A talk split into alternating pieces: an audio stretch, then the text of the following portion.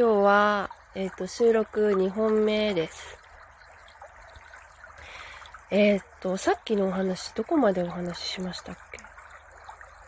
け？オンラインでの、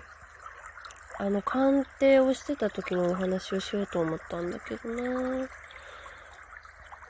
んこれなんですよ、これね、あのね、お話がうまくね、まとめられないんです、私。もう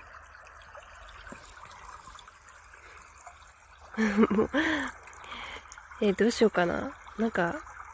その時にお話ししようと思ったんですけど。まあでも、その鑑定を初めてやってみたというか、始めたのが今年の、合ってるか？今年の3月あたりだと思うんですけど、ねその時もね、皆さんもね、この、今までに体験したこともないような環境の中で、やっぱりすごいストレスをものすごい抱えていて、で、あの、何に悩んでいますかってお客さんに質問するんですけど、もうそれがわからないんですよね。で、私これなんでなんだろうって思ってて、でずっと考えてたんですけど、大変な時って、何かこう漠然とうまくいかないって思うことが私は多くて、確かに自分に置き換えてみるとわかるんですよね。何か問題が起きてる時って、その一つに絞れないというか、だからこうだから困ってますみたいな感じで考えているというよりも、なんかこう、なんかよくわかんないけど、ほん、うまくいかないみたいな。その感覚が、その感覚が、なんというか、正しいというか、なんかわからないことがわからない人が多いんですよね。なんだかわからないけど、どうもうまくいっていないな、みたいな。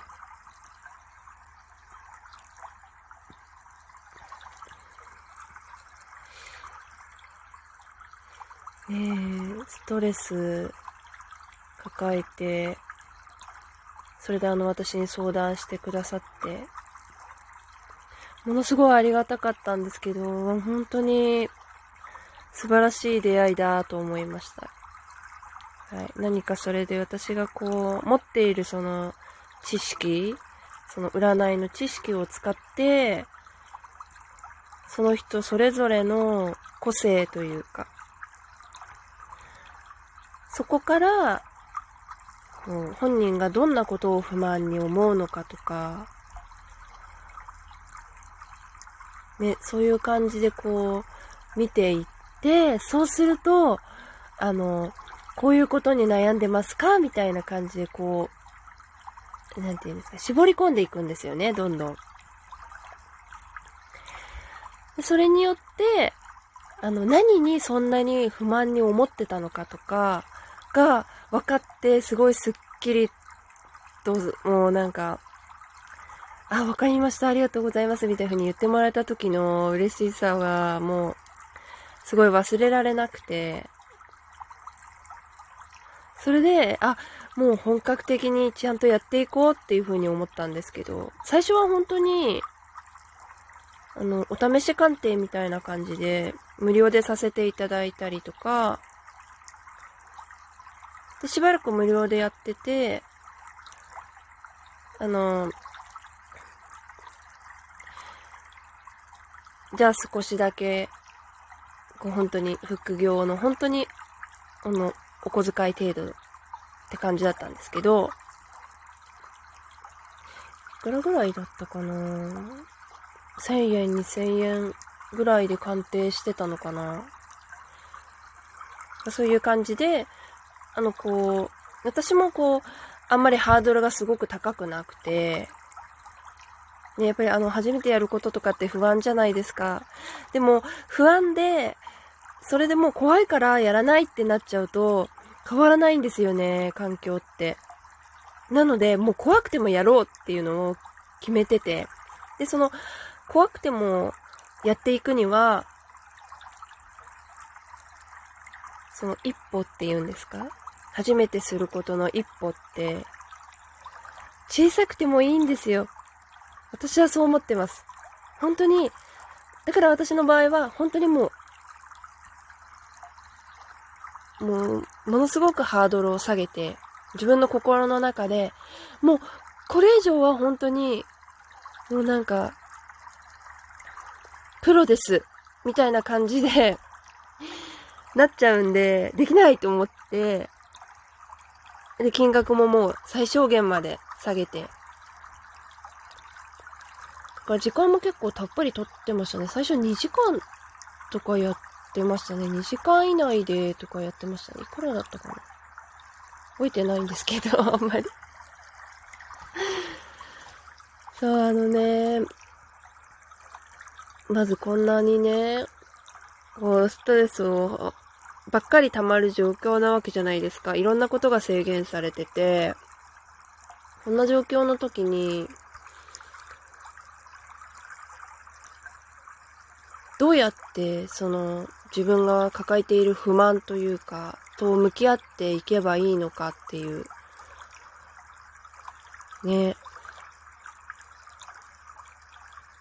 え、伝わってます？これ。話がすごいあっちこっちに飛んじゃってて、ちょっと、あの、聞いてくださってる方、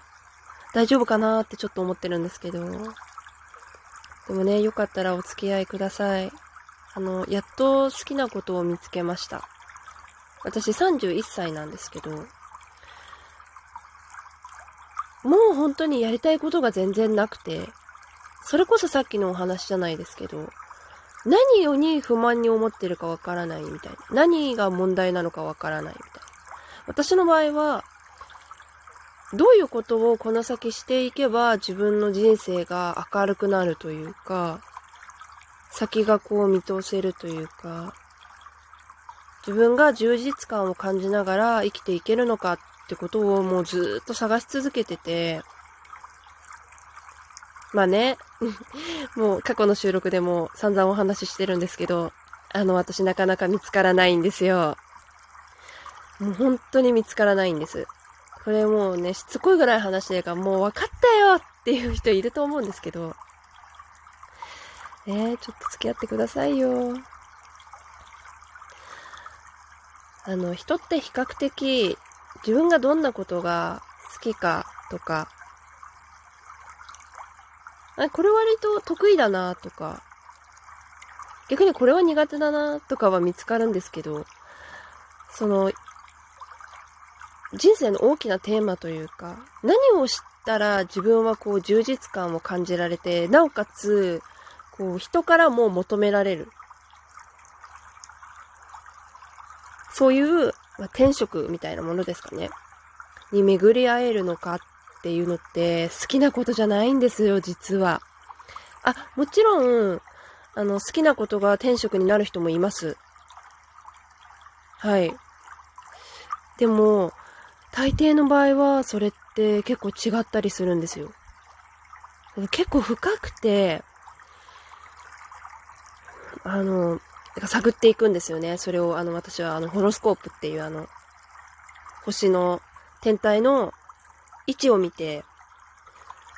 その人の、そう、性質を探るみたいな感じなんですけど、それで、一体その人は、この人生で何をテーマにしていくと、こう、なんて発展していくというか、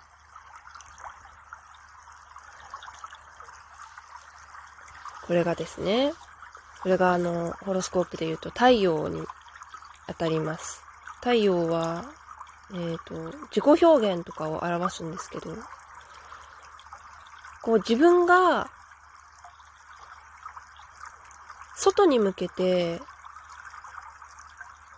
発信していく意味を持つ星なんですけど。